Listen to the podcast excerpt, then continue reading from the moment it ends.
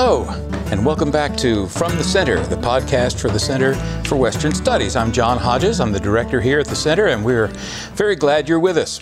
I'm happy to have with me my friend and colleague Kyle Dillon uh, to talk to us about a book that we've both been reading lately that I thought might be worth discussing for everybody. It's called Cynical Theories, and it's by Helen Pluckrose and James Lindsay and it is um, it's a very interesting book.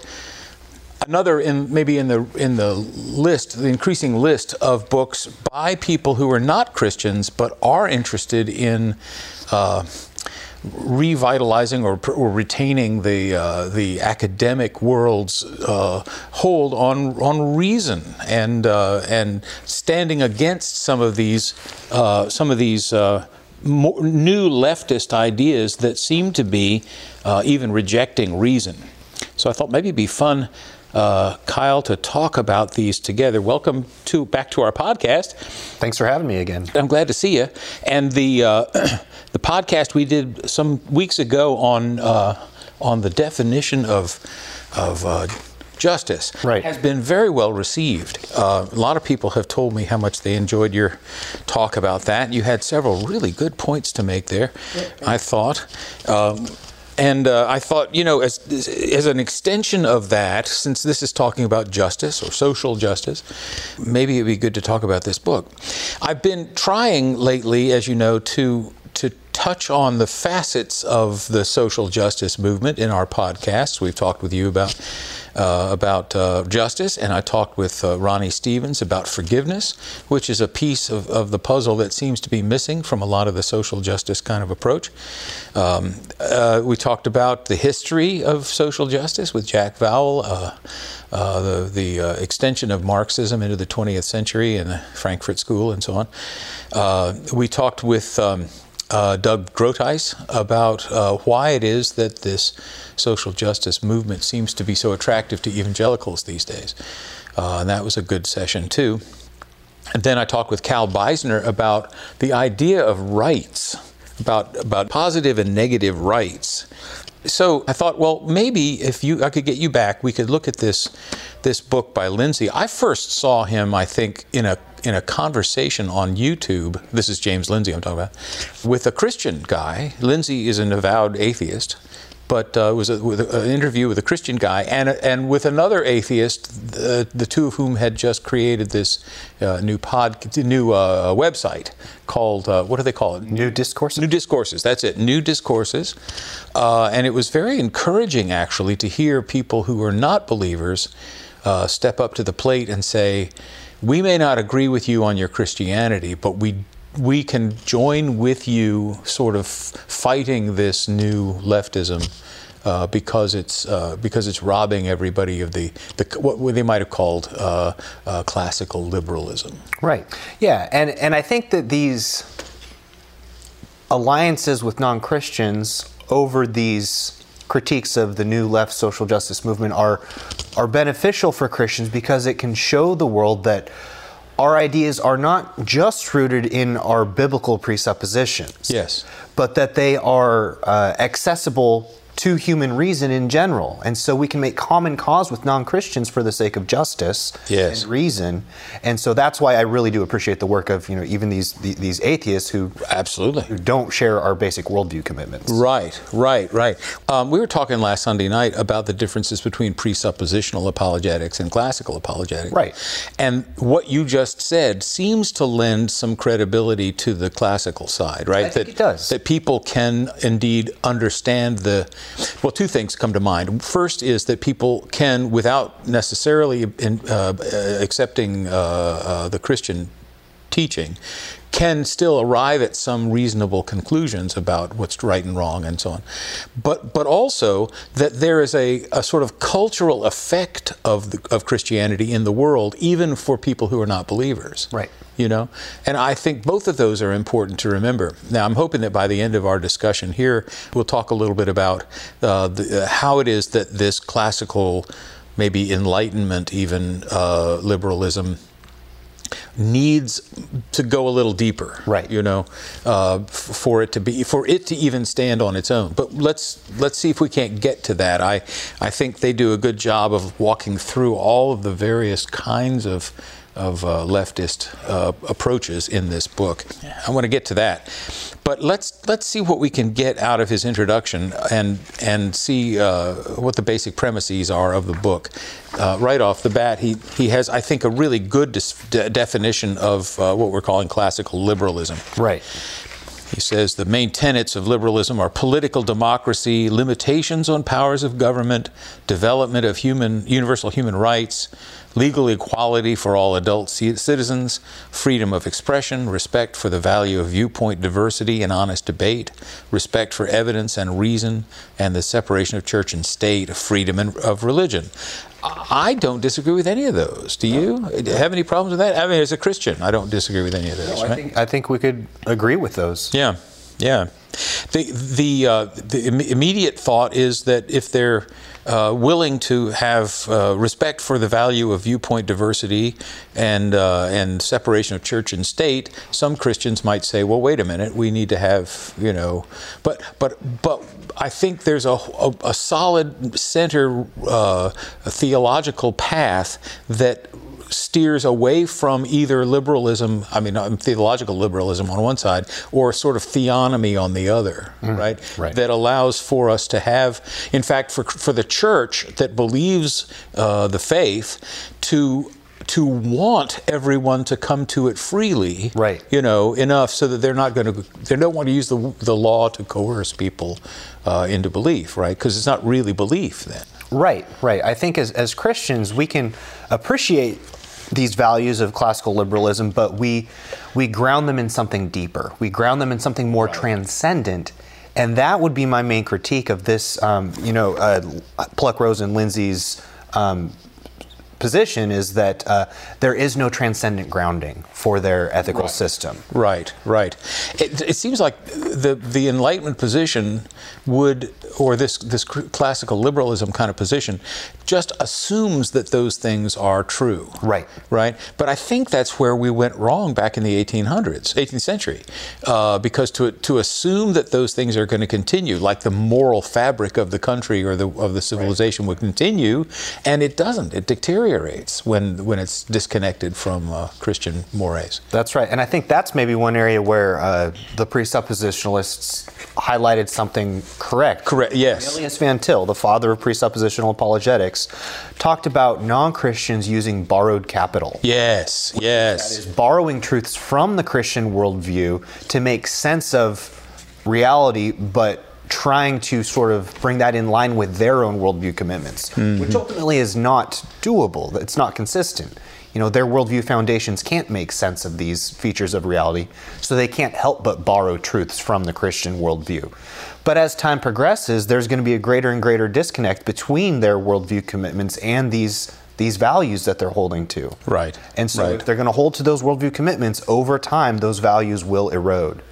And there's some elements of it that get out of order so that you hold you you find yourself in conflict between the ideological thing you're holding to and the the value system that you've assumed is always going to continue. So, for example, uh, you, you might come to the point where you think, uh, I believe in individual rights or individualism, right?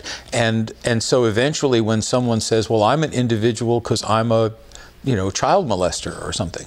And and you say, well, I don't really approve of child molesting, but I'm in favor of individualism, and so maybe I have to compromise on on my child molesting stance. You see what I mean? Because there's really nothing there to hold you to it except your revulsion.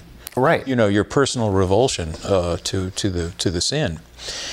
Um, could we could we give a definition from Pluckrose and and Lindsay uh, of what critical theory is?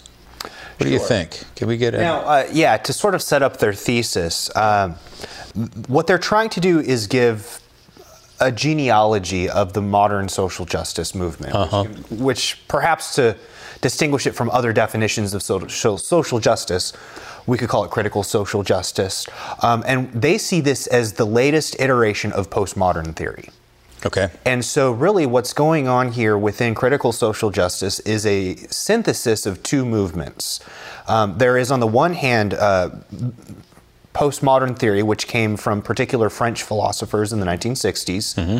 And that's where they, they start their book. After the introduction, they go into the, the thought of these particular French thinkers.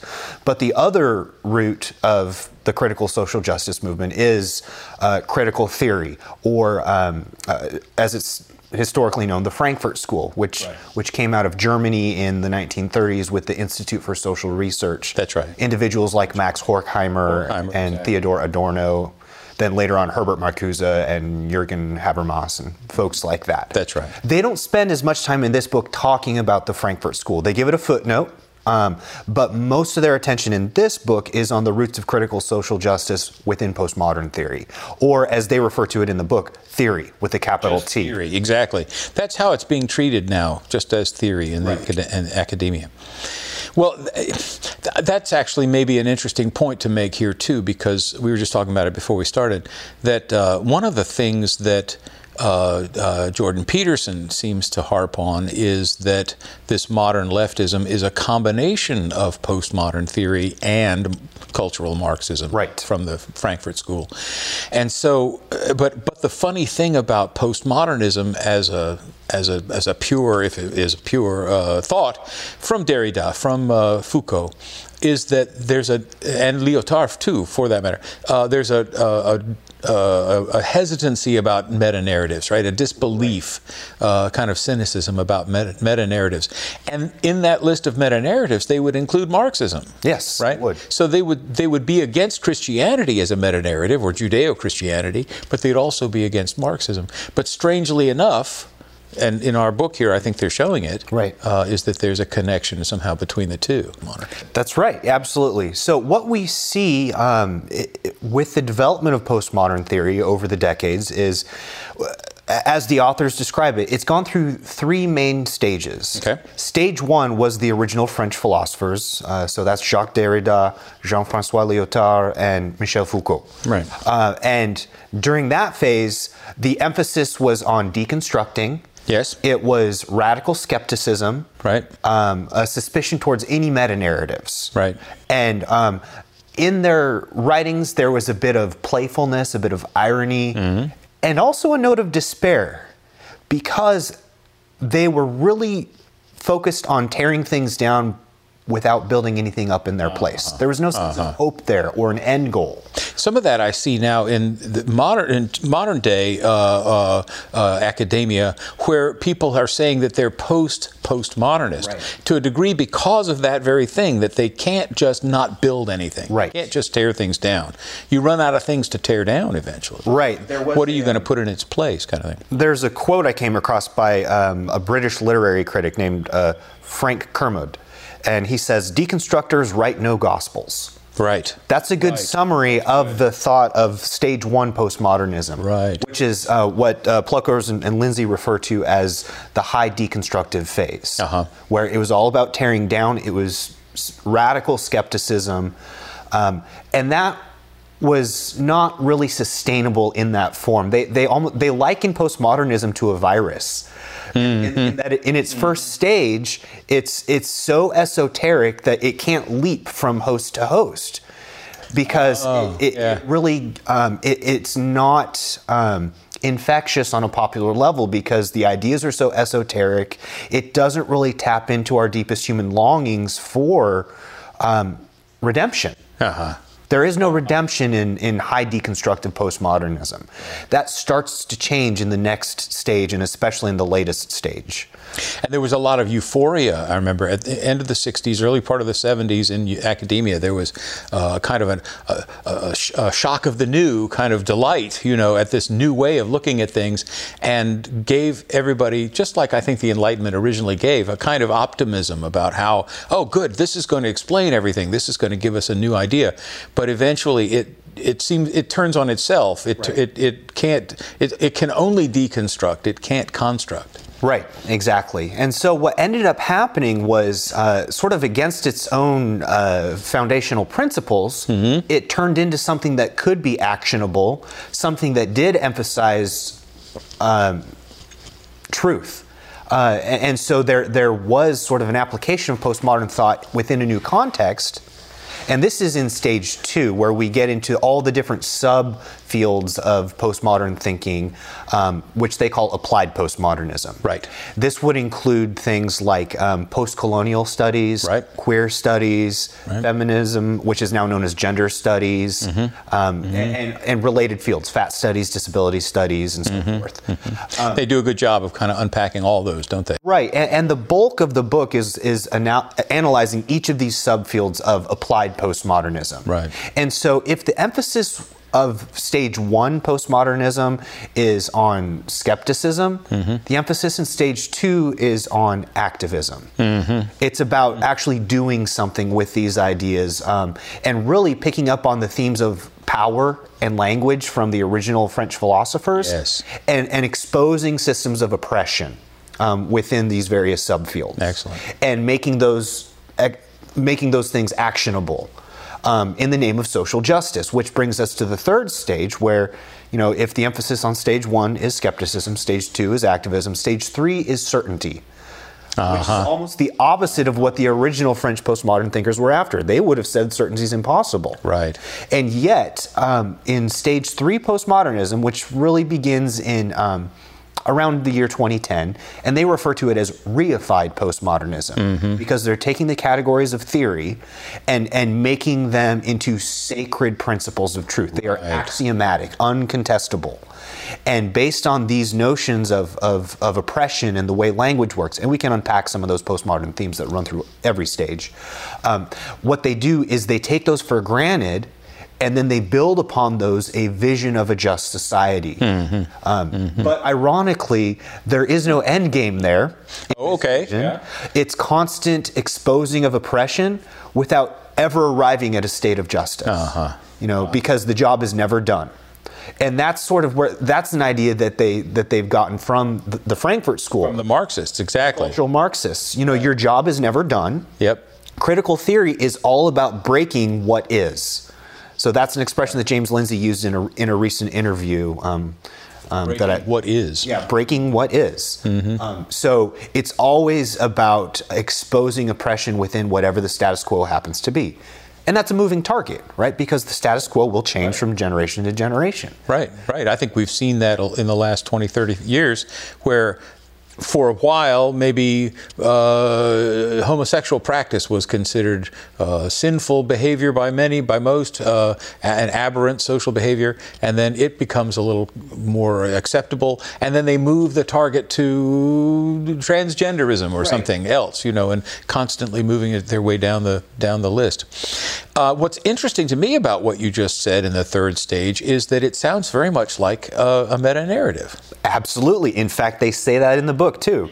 Um, and so that's why, you know, of the original postmodern thinkers, it was Jean Francois Lyotard who, who emphasized this idea of suspicion towards meta narratives. And as I'm reading through this book, Lyotard doesn't seem to come back as much in stage two and three. They really like to use Foucault and they like to use Derrida as well, but Lyotard not as much because there is a sense in which the, they they have adopted their own meta narrative. Which is why a lot of this starts to feel a little bit like a religion. That's right. In the sense of, of mankind, man-made religion. I don't mean, to, I, in that sense, I think, I mean, that, that, in that sense of the word religion, Christianity isn't a religion in a sense. You see what I mean? Because I think it's a man-made way to try and establish virtue or to uh, account for sin in the world or something like that. Right. And uh, that, of course, never works. And I think that sort of highlights sort of the uh, the the sociological advantage of stage three postmodernism, reified postmodernism, over its original stage. It really tapped into that human longing for redemption. There you go. Right. Right. So I think you know these calls for social justice, they're so appealing because th- they do tap into a deep human longing. Uh, whereas those original French thinkers, you know, they were kind of detached in the academy and didn't get much traction in, in the popular consciousness. Well, one of the things that they were so fascinated with, in particular Derrida, uh, but I guess Foucault as well, was uh, the, the place of language. Oh, yes. Uh, and how it is that language works and how we define terms. And eventually they start calling themselves anti logocentric. Yes. You heard that line? Yep. That work. And I think, you know, as a as a follower of the logos, to be anti logocentric is a very interesting position to take in my mind because uh, it, it, becomes not just a, a, disagreement about theories, it actually becomes an anti Christian thing. Specifically, anti. I don't mean to say I'm not trying to create a uh, uh, uh, what do you call it a conspiracy theory here. This is simply the idea that words have meanings that are somehow outside of the usage that we make of them. You know that there is such a thing as a logos, right? That gives meaning to words like love for right. example. Uh, we can't just redefine love any way we want to. It has to has to uh, connect up with reality somehow. Exactly. Like heterosexuality, they make make a mention in here of heterosexuality. Actually, is is uh, connected to the, our biological reproduction, and so it's hard to uh, see that as something that's completely socially constructed. Right, you know? and so that that ties into.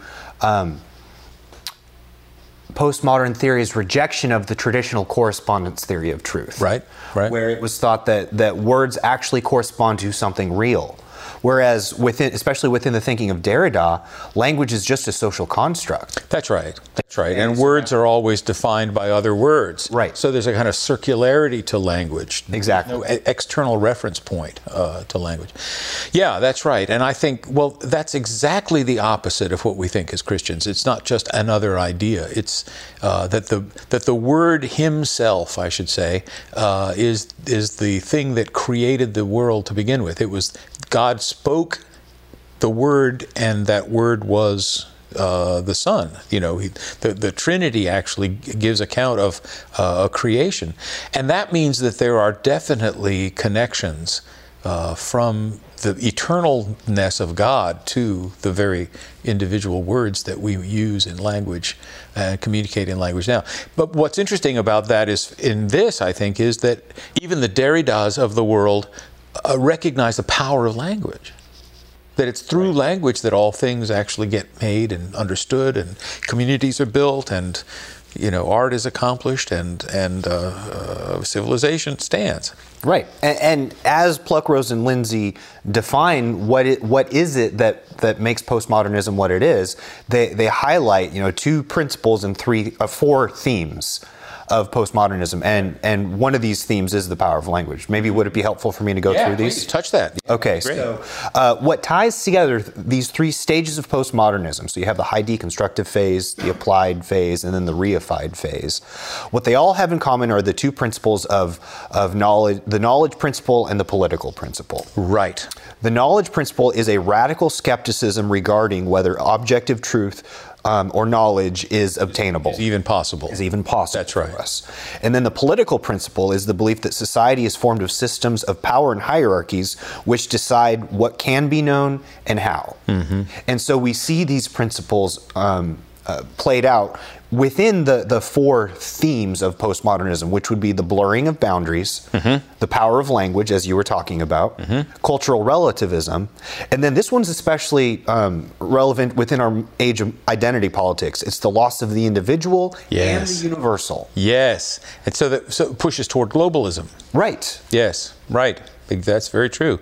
Yeah, that's right. The Enlightenment really emphasized the individual to, at the expense maybe of the community. Uh, but the but here now we're talking about getting rid of the the individual and the community, or at least the um, the um, how did they put it? The second one, the individual and the universal. Universal. Oh, right. Yeah. In, in, the sense that you know, think of like the, the the basic human rights of classical liberalism. Yeah. Right. The, the those are those laws are those principles are colorblind right? But what we found is sort of the egalitarian spirit of modernity, which is also open to critique in itself, has been replaced by a fragmentation into tribalism, uh-huh. ideological tribalism, where you are now you're not defined by your own individuality or by whether it's the image of God or you know being Homo sapiens endowed with certain rights, rationally speaking, according to the modernist. But now you are you're white or black, you are male, female, you are uh, straight or gay or queer or trans or whatever. Um, you, you are all these different categories or representative of these. Right. But your sense of self exists only insofar as you represent these categories. I see. But not even that, it's these categories as interpreted by theory. So they don't even allow for viewpoint diversity within these categories. Uh huh. Right. Yeah, because they would ignore anybody that was a, a, a black man that's a conservative, for example, would be ignored or Right. dismissed. Yeah. Well, so I see what you're saying that that it's universal, universal in the sense that it's referring to all of human beings. Yes. Right. So the individual gets lost because he has to be identified as part of the tribe. Right. But the universal humanity gets lost as well because you have to think smaller than that. You're you're only a member of your tribe. Right. Your ideological tribe. because the whole the whole theory rests on exposing systems of power and oppression and so Right. that highlights the differences between people so the notion of a common humanity is lost Yeah. Yeah, that makes sense. one thing that um, the frankfurt school highlighted which is we also see in um, uh, modern critical social justice activism is the rejection of the fact value split Right. that was something from the Enlightenment as well, and, and I think they're onto something there. Mm-hmm. Yes. we, we can't entirely separate fact from value, and in the classical tradition, they recognize that. That's why you know you think of um, how. Um, was it Francis Bacon in his study of science? He says we need to look at material causes and efficient causes only, but reject formal and final causes. Uh-huh. Um, but that no, realms of metaphysics. Exactly, because that's metaphysics, not science. But I, I think Aristotle was right there in holding on to those formal and final causes. The notion of teleology. Mm-hmm. You can't really understand a thing unless you know what it's for. Exactly. And Exactly. that implies a value judgment. Right. So I, I think that um, although critical social justice activists are correct to highlight the, the fallacy of the fact value split, what they're putting in its place is, is not the solution. Yeah, yeah, good point. Going back to your four uh, tenets there, uh, it, he, they talk about how the self is socially constructed. Right. They talk about how morality is constructed. All, all these things are, are come from the from the the community and not from some external point of view. Uh, they even talk about uh, deconstructing art. Uh, you know that art is. Um, and it's kind of understandable the rejection of any kind of art. If art is ultimately speaking of transcendent things, and there's nothing that's transcendent, then art needs to be brought down a peg too. And right. and you start seeing the the uh, sort of blurring of the lines between high art and pop culture. You know, the Andy Warhol kind of uh, world. You know, where uh, those two things sort of blur together. And then finally, the, this idea of all these barriers have to come down. The barriers bet- between, uh, um, uh, well, actually, they're constructing barriers to create uh, to create tribes, but they're ignoring individualism and they're ignoring universalism, and it leads to a kind of globalization that is. A, is a, it's a globalization of tribal life, ideological tribal life, Right. and it, but it's still trying to get a, a, one mindset. It seems to me across to all the tribes. That's right. Don't you think? That's right. There, there is coercion involved here. So there's an inherent inconsistency in Yes. thinking of theory here because they they talk about cultural relativism, but they take some of their you know foundational principles as sacred truth. yes, right. This idea that, that society consists of um, uh, systems of power and oppression that we have all bought into, even if unconsciously. Mm-hmm. That is an uncontestable axiomatic truth for them. Right. It's not open to critique. Right, right. Um, and, and that does not fit well with this emphasis on cultural relativism. Yeah, yeah. So- relativism for thee and not for me, kind of thing. yeah, right. But here's another interesting thing, talking about that sort of hypocrisy, because that's what that is, right? To claim one thing and then to do another, uh, to do the opposite yourself, uh, is is that hypocrisy itself gets rejected as a concept. I don't think one of the complaints I have about the political right these days is that nearly everything I hear them say is pointing the finger at the left and saying, you guys are hypocrites. Mm. And I think it's true. I think they are being hypocritical in some of the ways we just mentioned. But I don't think it matters to them. Yeah. See, so I feel like we're we're barking up on the right on the right. We're barking up the wrong tree to simply point out hypocrisy to people who no longer have their ideology is so so uh, deeply entrenched that it it doesn't it doesn't matter to them if they are hypocritical on a particular issue. It, if it accomplishes the end of their of their ideology, then it's okay. You know? That's right. Because if, if you if you try to expose where their thinking is inconsistent or unreasonable, they'll just say you're using the tools of reason that were developed by the, the white the Western white patriarchy. Exactly. And so they're assuming the truth of their principles to critique any critiques of their view of the truth. right, right. So there's a lot of contradiction going on. If they only read Aristotle. That's right. Well, I, there was a point though I wanted to bring up about the the fourth of those, you, or no, hang, on. You, of your first two principles, the second one was about political. Yeah. Uh, uh, what, the, what was the word they used? Political principle. Okay, political principle. The, the, the second one, the, the second one, the political principle says something about how politics or the political power uh, will establish the truth and how it's known. That's right. That's an interesting thought to me.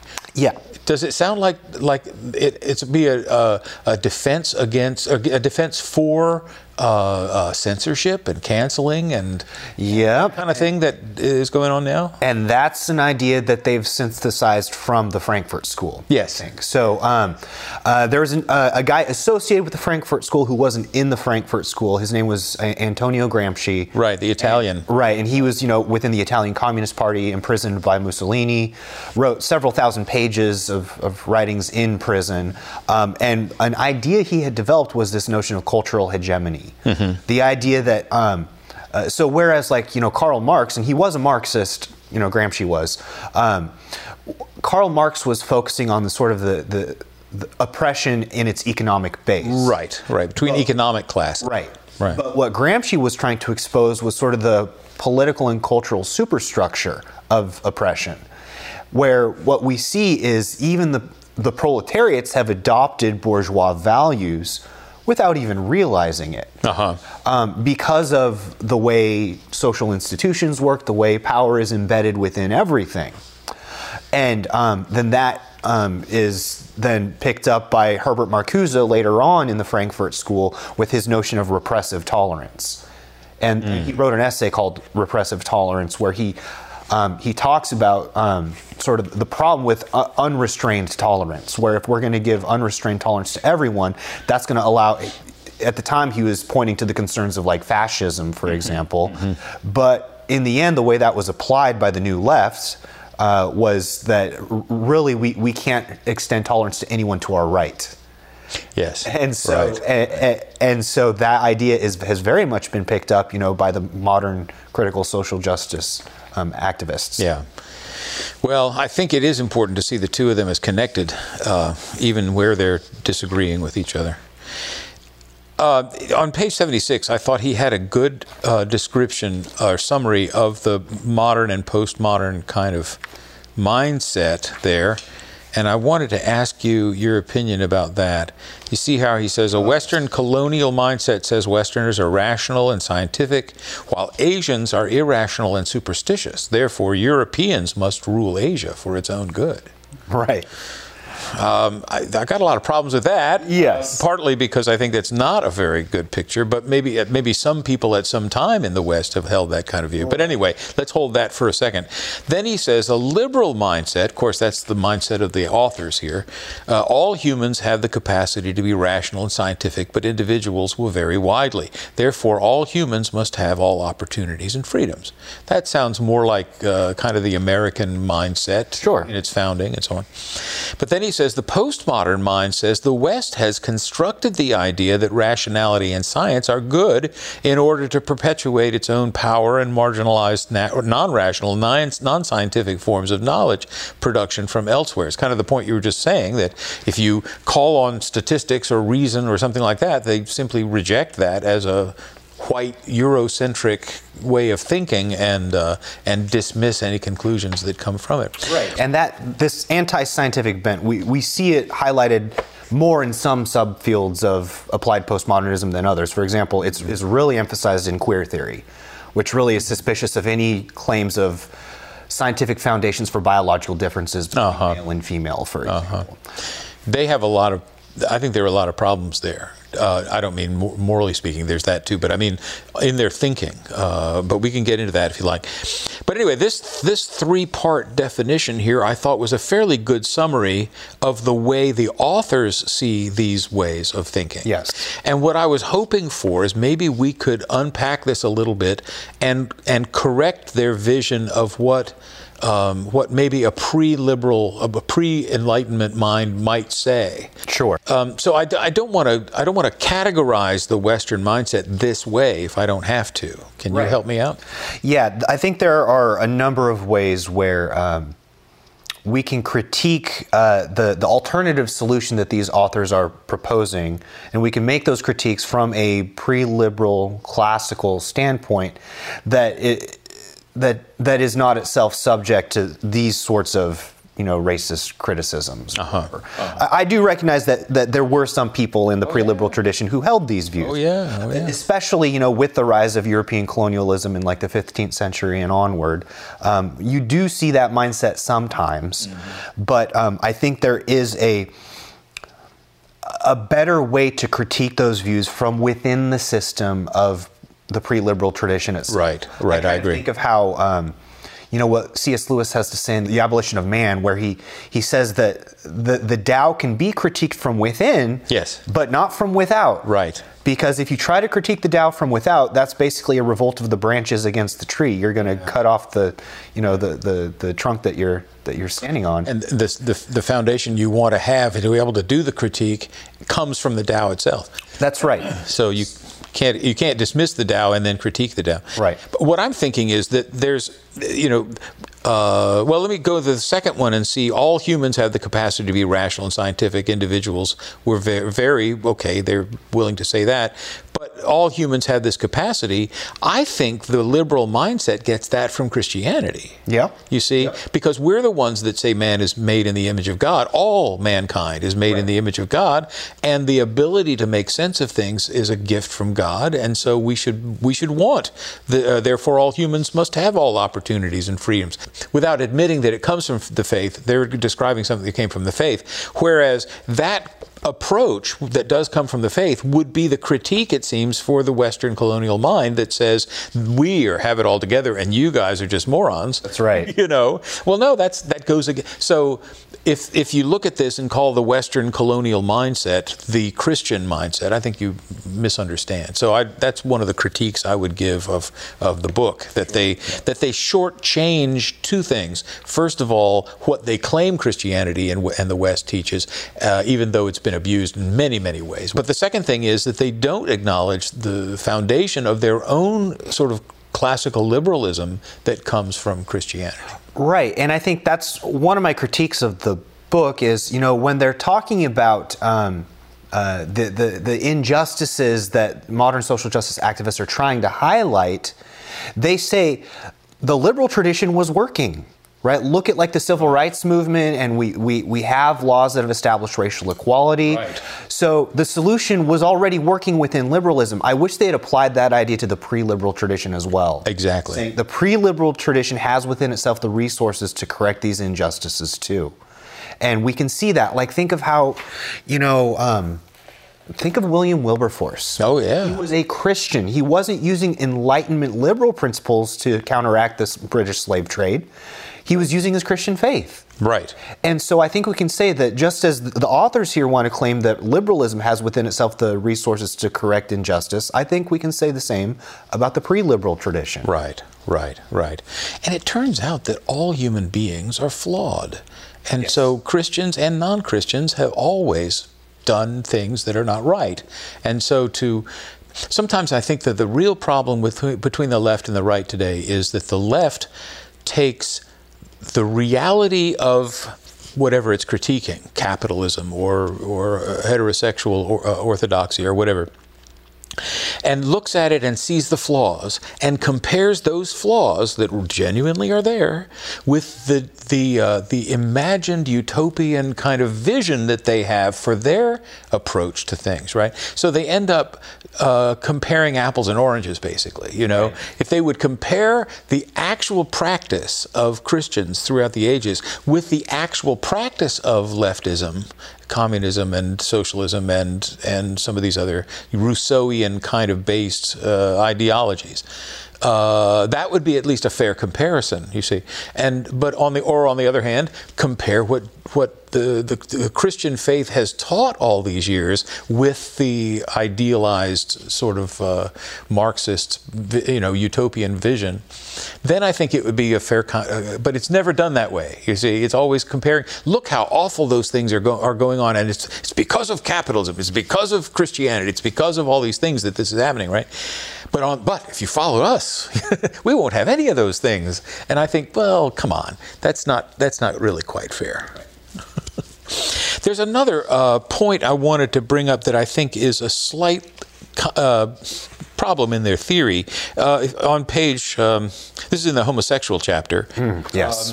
Um, on page 110 he says um, the idea that heterosexuality is a social construct completely neglects the reality that humans are a sexual, sexually reproducing species. Right. In other words, their theory and the practice don't jive, right?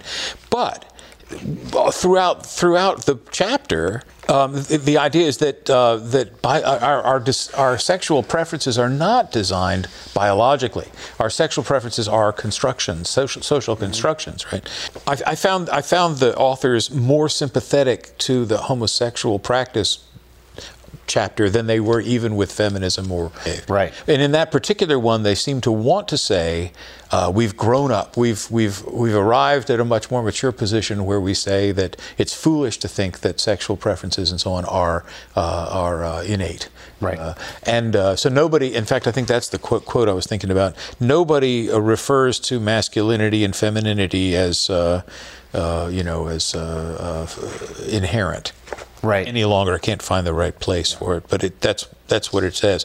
But then by the end of the chapter, they have to admit that heterosexuality, the idea that it's a social construct, really neglects the reality. Right. Which is that's how babies are born. I mean, you can't that's get right. around the plumbing, you know. Right. So, and, and I think this is where I found myself. Um, furthest removed from their alternative proposal of, uh-huh. of all of the uh, examinations of the subdisciplines of applied postmodernism. This is what, what I think really highlights um, the difference between a pre liberal understanding of gender and sexuality and a liberal understanding of gender and sexuality. Mm-hmm. The authors, Pluckrose and Lindsay, are understanding gender and sex primarily in terms of a private activity between consenting adults. Right. And I don't think that's enough. Yeah. I think if we go back further into the pre liberal tradition, we recognize that sex is a, a, sacred activity that is about bringing life into the world. It is fundamentally procreative.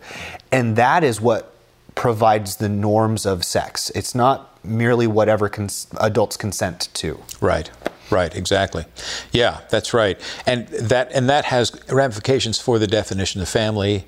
That's right. How we raise our children and what a community looks like. I remember reading um, Wendell Berry saying that the that the difference between the state and the community is that for the community, the smallest unit uh, within the community is the family. Right. Whereas for the state, the smallest unit in the state is the individual. Yeah, that's right. You know, so they can get along fairly well as long as the state in a sense stays out of the community. Let the community define its own sort of so there's an argument really an argument that that uh, pluckrose and, and uh, lindsay would agree to i think given their understanding of classical liberalism. But they they would say uh, the government should stay out of that. Well here's the problem. If when the government decides what marriage is mm-hmm.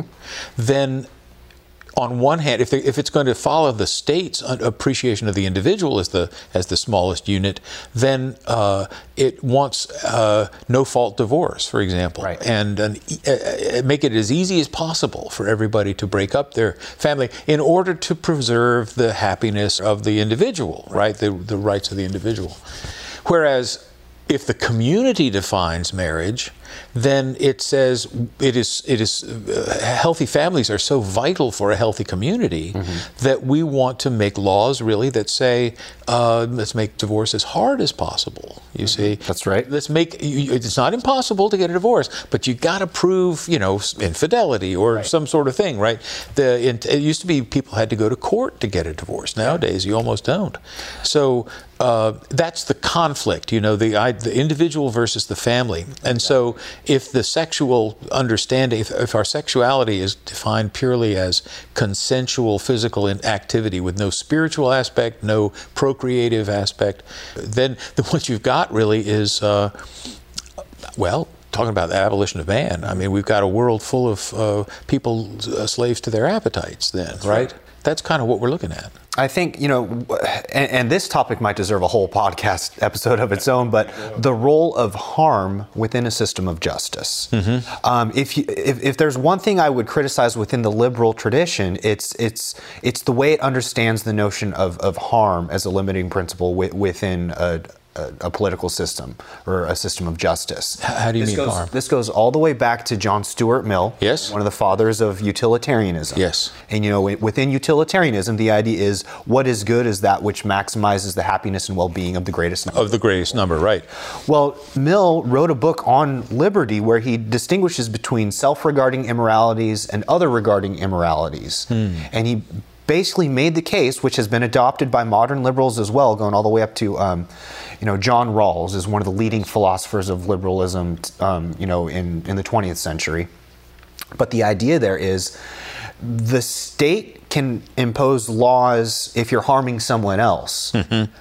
But if it's only regarding yourself, you have total freedom. Mm-hmm. And so that really puts us in a quandary when we're addressing ethical questions or um, legislative questions regarding prostitution or sure. pornography, drug use, right. um, gay marriage, sure. you know, for example, because allegedly these are victimless crimes. Right, right, right. right. Um, but we've defined harm in such a way that that I don't think is actually consistent. Mm. Because uh, on the one hand, we can't say that. How do we define harm? It's not just causing someone else physical pain. Even like a liberal would acknowledge that, because you know a pickpocket may not be causing pain, but there is a sense in which he is wronging you. Right. At the same time, though, think about the harms caused by the liberal understanding of sex as mm-hmm. activities between consenting adults. Mm-hmm. Mm-hmm. What kind of harm does that cause to children? Mm. What kind of harm does divorce cause to children? Right, right. And, and, and, and the psychological harm of sexual autonomy is not considered. Right.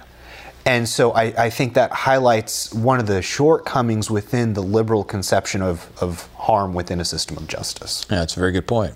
And it kind of leaves a, bu- a bubble of, of uh, interaction around the word libertarianism, doesn't it? Yes. It, it, libertarians would argue uh, against any kind of drug laws, for example, or in favor of gay marriage, or at least saying that the government shouldn't shouldn't be involved in right, let, shouldn't regulate it. Yeah, so, but it, but that question of harm is really a good one. If we deny the fact that we are also spiritual beings, though, um, that definition of harm it gets muddy, doesn't it? That's right. You know, because there is such a thing as we are spiritual beings, and that really does have an effect on uh, us if we use drugs or uh, illicit sex right. or some of these other things that are supposedly uh, uh victimless crimes, right? It's a hard argument to make unless you can call people back to the scriptures right. or a moral foundation. Uh, and in a plurality, uh, like ours, it's uh, it's that's not a common foundation any longer, is it? Right. Uh, and all the more so in the next generations, I think. So uh, that's a hard one to do. I think Bill Buckley had a problem with that too. He he eventually came kind of became libertarian about drug abuse, for example, he, drug laws. Uh, he said, "Well, let's just not have any. You know, let make heroin legal, and uh, if people decide to use it, well, then they suffer the consequences." Um, but it was it was in a I mean he himself would have been against it as a Christian, Mm-hmm. but he but he knew that in a plurality uh, you have to make some kind of allowances. This sort of goes back to the point we were making at the beginning that uh, that even Christians want there to be a freedom to choose in the world. You know, of in favor. If you're not choose, if you're forced to choose the good, have you really done anything virtuous? Right. You see. There's a book that really helped me think through these issues. Um, Oh, good. What- Uh, it's called Making Men Moral by Robert George. oh. um, where he, he makes a case for um, the, it's a political system known as perfectionism, which is an unfortunate term because of you know the way we use the term perfectionism today. It's like you know neurotic overachievement. Right, right. But it, within the classical tradition, perfectionism was simply to say the civil government has an interest in the moral well-being of its citizens. Mm-hmm. And um, so George proceeds to make the case that you can actually argue for morals legislation that is not necessarily rooted on religious revelation, but on reason, Oh, good. because of the, the, the qualities that make us uniquely human. So um, think of how you know recreational drug use degrades our humanity. It robs us of reason, and those are things that are necessary for a flourishing society. right. So Yeah, that's a good point. I like having that area again where we can we can we can reason together with people who don't uh, accept our foundational principles. Not because I want to leave it there, but because I want to start it there. Right. You know, because there really is an effect of the Christian faith uh, on reason. Yes. And reason then has can see uh, the realities of the world and take those natures into consideration and and act in accordance with those natures.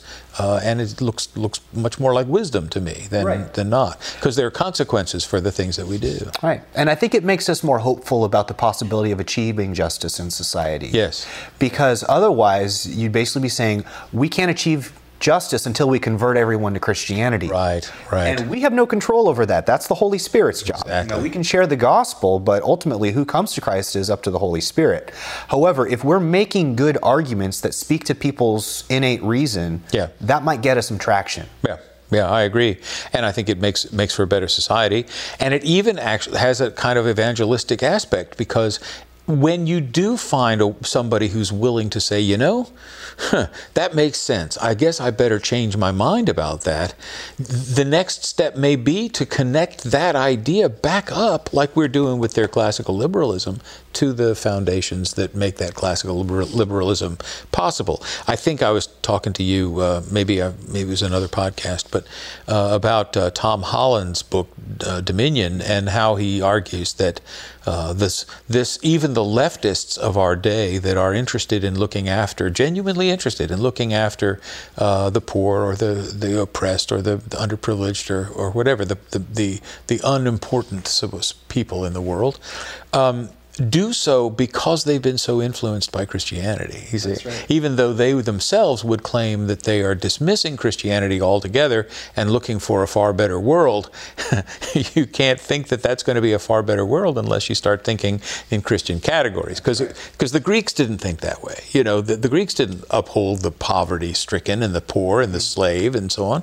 The the uh, the uh, the Romans certainly didn't. They they, they power is what was that they were after and so on. But but once but once there was a crucifixion, see, and now that crucifixion actually in, it put, puts an imprint on everybody's hearts. I think to a degree, even if you're not a believer, you still sort of think like that was that was bad. That was a bad thing to do, and they were treating him as if he were a nobody. And maybe people really aren't nobodies. Maybe everybody has some dignity to them. You know.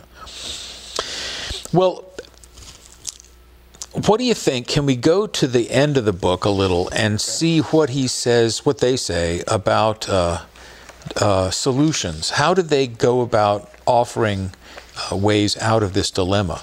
Most of the book, ten, three, nine tenths of the book, uh, is describing the problem. At the very end, like most of us, uh, find the solutions more difficult. But they do give us a few things. I'm thinking about 262 here, uh, where. Um, they say a brief discussion of solutions, and they mention um, they, they, they kind of show you what they think wouldn't be solutions 1st They, to, they say uh, to say, for example, reverse uh, censorship would not be a good idea. Right. It may be that we're being censored right now by the left, uh, and that's a bad thing. But for us to gain power and then t- turn the tables on them and do it back to them would be simply doing the same thing, and that's no good. And I think that argument can extend to. Uh, you know, the quota systems and things like that. The racism has been so awful. We need to turn it around and treat white people like we white people have been treating black people or something. That's right. You know, and that's kind of the thesis of uh, Ibram X. Kendi's book, How to Be an Anti-Racist. That the, the solution to past discrimination is, is more discrimination. New discrimination in the, in, in the, other direction, right? As though somehow there's a balance to be accomplished here. Right. But we used to say, my mother used to teach me, two wrongs don't make a right. Yeah. You know, and I I've always believed that. So so I guess I don't see. But anyway, they're arguing the same thing. It seems to me in this first paragraph. That's right.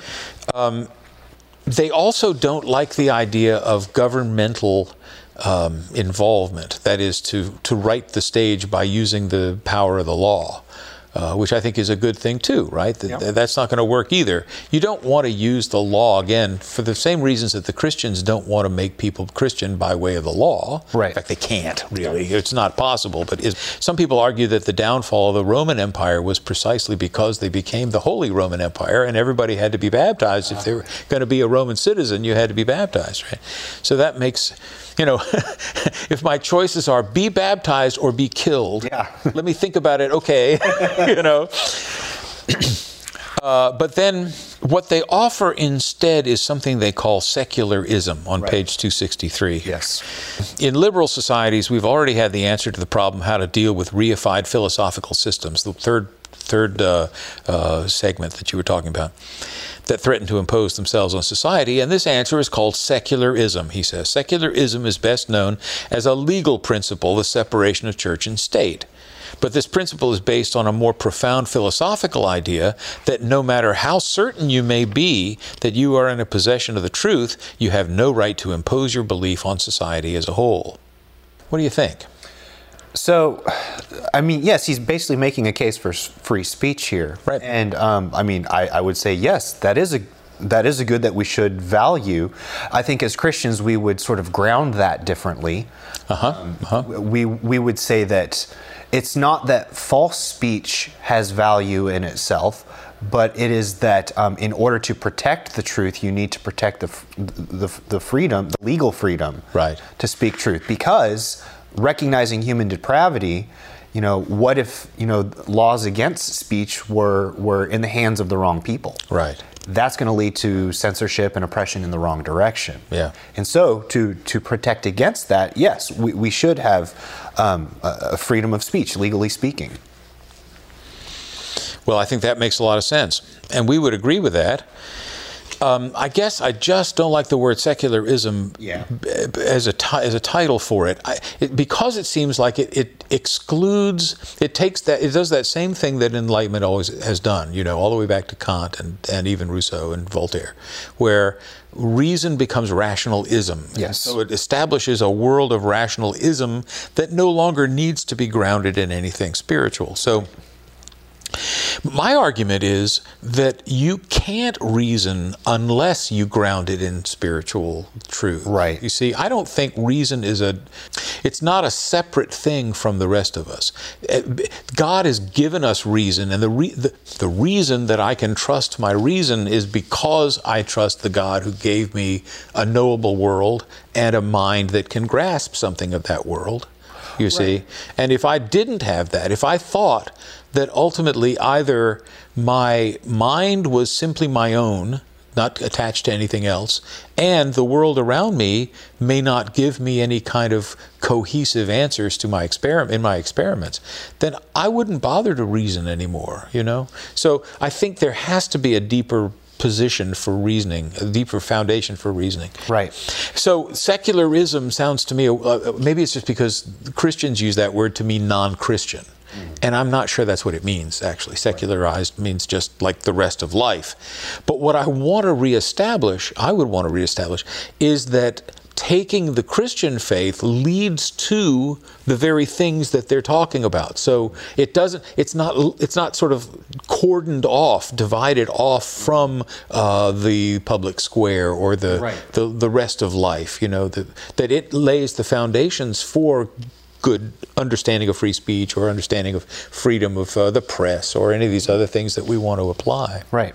Uh, What's that famous quote by, I, th- I think it's uh, James Madison, right? Our, our form of government is meant only for a moral and religious people. Right, right. That's sort of the, the, um, the foundation to make the structure work. To, to, Right, So to make civil society possible, and we need to acknowledge that grounding, just as our Declaration of Independence did, you know, nature and nature's God. Yeah. Right. And I, I think it sounds like what Lindsay and Pluckrose are trying to do is, is remove God from the equation. Right. But it- retain the freedoms, but remove God from it. But but without that foundation, without that metaphysical foundation, the the values themselves lose coherence. Right.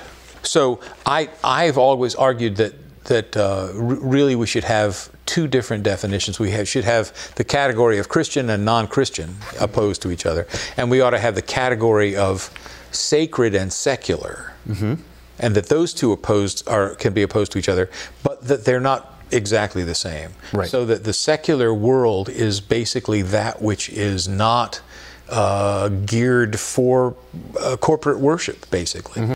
The secular uh, refers to what we do the other six days of the week, kind of thing, you know. Kind of like how the whole, the the Old Testament makes the distinction between the holy and the common. That's right. Right. That's right. I mean, That's right. same Nothing notion. inherently unchristian about the secular, then you see. But what it sounds like to me is the way they're using it, secular, especially when they put ism on the end of it, because it's an ideology now. But uh, but what they're arguing for is they want to surgically remove God from the equation, but retain these these other things. Secularism relegates these matters to the individual's private conscience and absolves anyone of the requirement to accept or play, pay lip service, plays as lip service, to a belief they don't share to avoid social stigma. I can see why they want to say that because they don't want people saying, if you don't agree with my hard left critical race theory, uh, you're going to be canceled, you're going to be shunned, you're going to be socially uh, mistreated. Um, but I think. Uh, just like our reason, our conscience has to be informed by something deeper than just ourselves. That's right. You know, so I think that's the flaw again that the that the Christian definitions of these words have to be embraced, and it seems to me that I think you'll agree with me that ultimately that's the nature of sin in our lives that we want to define terms for ourselves. We don't want to let the logos be the definition for uh, how we think and act and so on. So that we, it's really the rebellion of the garden, you know, saying, uh, I want to be my own gods, I want, I'm God, I want to be uh, calling my own shots kind of thing, you know, I, I can be as God myself. So that's the real problem. I think as long as we want a, a, a, a private conscience, you know, then we've shut ourselves off from the one thing that really could uh, change us. But everybody knows that that means death to self, and death to self is the thing that we re- reject at, at all costs. if, if I could do anything else, I, I'll do that. Yeah. You know, and that's what Christian conversion is all about. Exactly.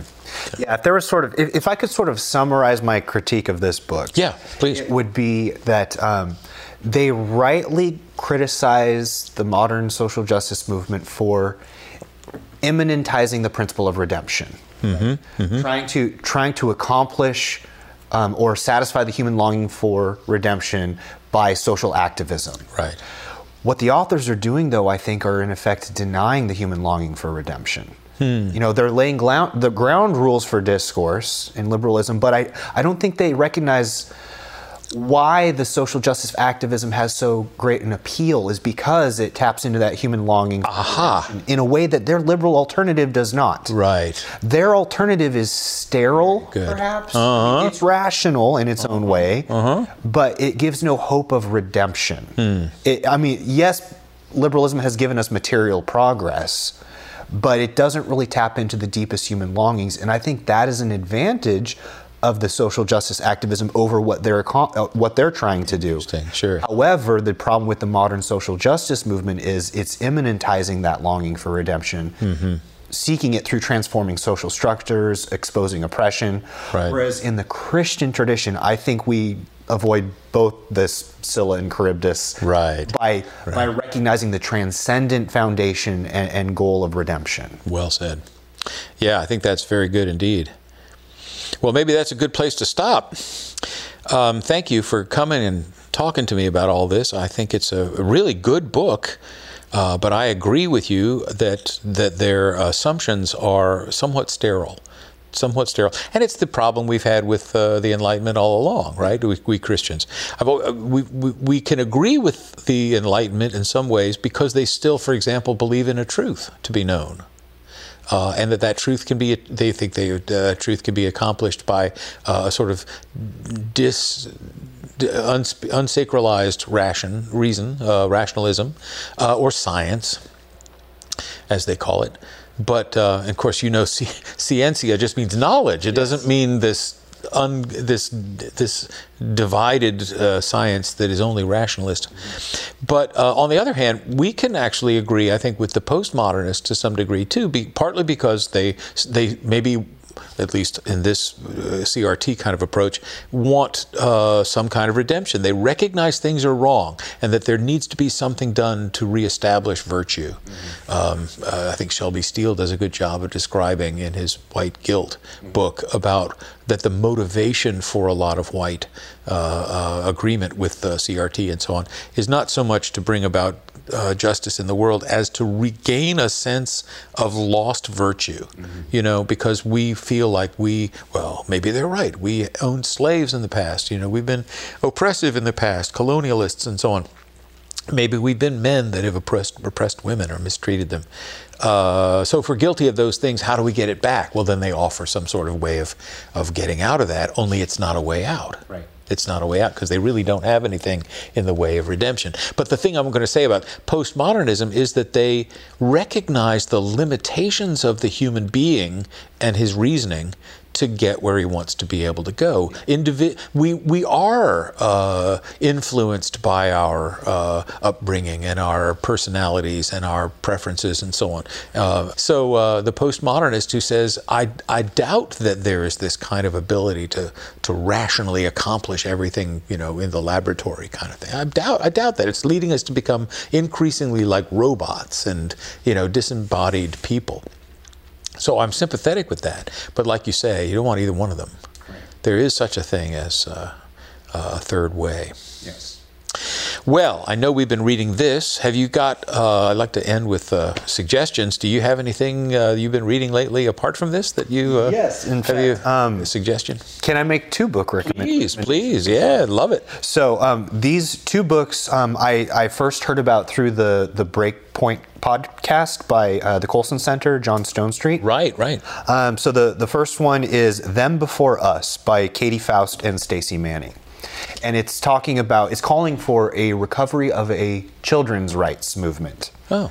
Um, and so it's highlighting the ways that our um, culture today has privileged the wants of adults over the needs of children. Uh-huh. And as a result, children suffer. This kind of goes back to my criticisms of the harm principle within the liberal tradition. Very good. Um, not recognizing the psychological harms caused by sexual autonomy. Mm-hmm. And so they, they look at how three, three factors have harmed children within our culture divorce, gay marriage, and modern reproductive technologies Mm-hmm. like in vitro fertilization or sperm donors. And, you know, Okay. And, and, and if you look at the statistics, children suffer profoundly because of those things. Really? Um, and so that's the one one book I'd recommend. The other one is called Irreversible Damage by Abigail Shrier. And that's talking about the modern transgender craze, especially among adolescent girls. Oh, yes. Um, there is a phenomenon um, that has a, a name that, that is criticized in social justice activism, but it is a real thing. It's called rapid onset gender dysphoria.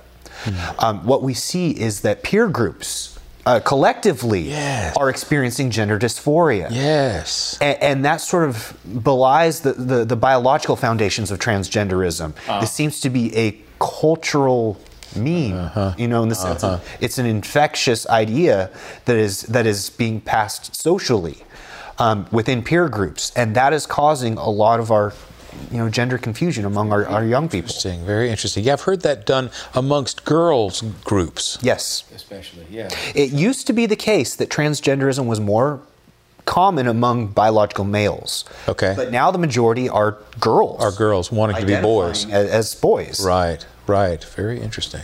Well, thank you for those. I don't know either one of them. I'm glad to know, glad to know them. Um, I want to recommend a book too. Uh, it's a collection of contra- what he calls controversial essays uh, by Thomas Sowell called "Barbarians Inside the Gates." And he does a lot of stuff, good stuff here. You know, he's been writing columns for 50 years or more. Uh, he has a part about social uh, things like we've been talking about, uh, economic things. You know, he's an economist, so that part really is strong. Uh, political thing, scene, the legal scene, the racial scene, the educational scene. the- All of these have a set of, oh, I don't know, 15 or so essays uh, on on each of them and I recommend them highly. He's just a tremendous writer and thinker, uh, and I think uh, people need to know him if they don't. So, uh, Hoover Press put this out some years ago Barbarians Inside the Gates. Well, thank you again, Kyle, for being here. It's awfully good to have you, Thanks for having me. and I hope we'll get you back here again soon to talk about other things. If you would like to uh, comment on all that we've said today, I wish that you would write to us at uh, director at centerws.com. We'll be glad to write back, consider your questions, and uh, if we if we could, we'll even bring them up in future podcasts. So, thanks for listening. We're uh, uh, the Center for Western Studies. This is From the Center, and uh, we'll see you again next time.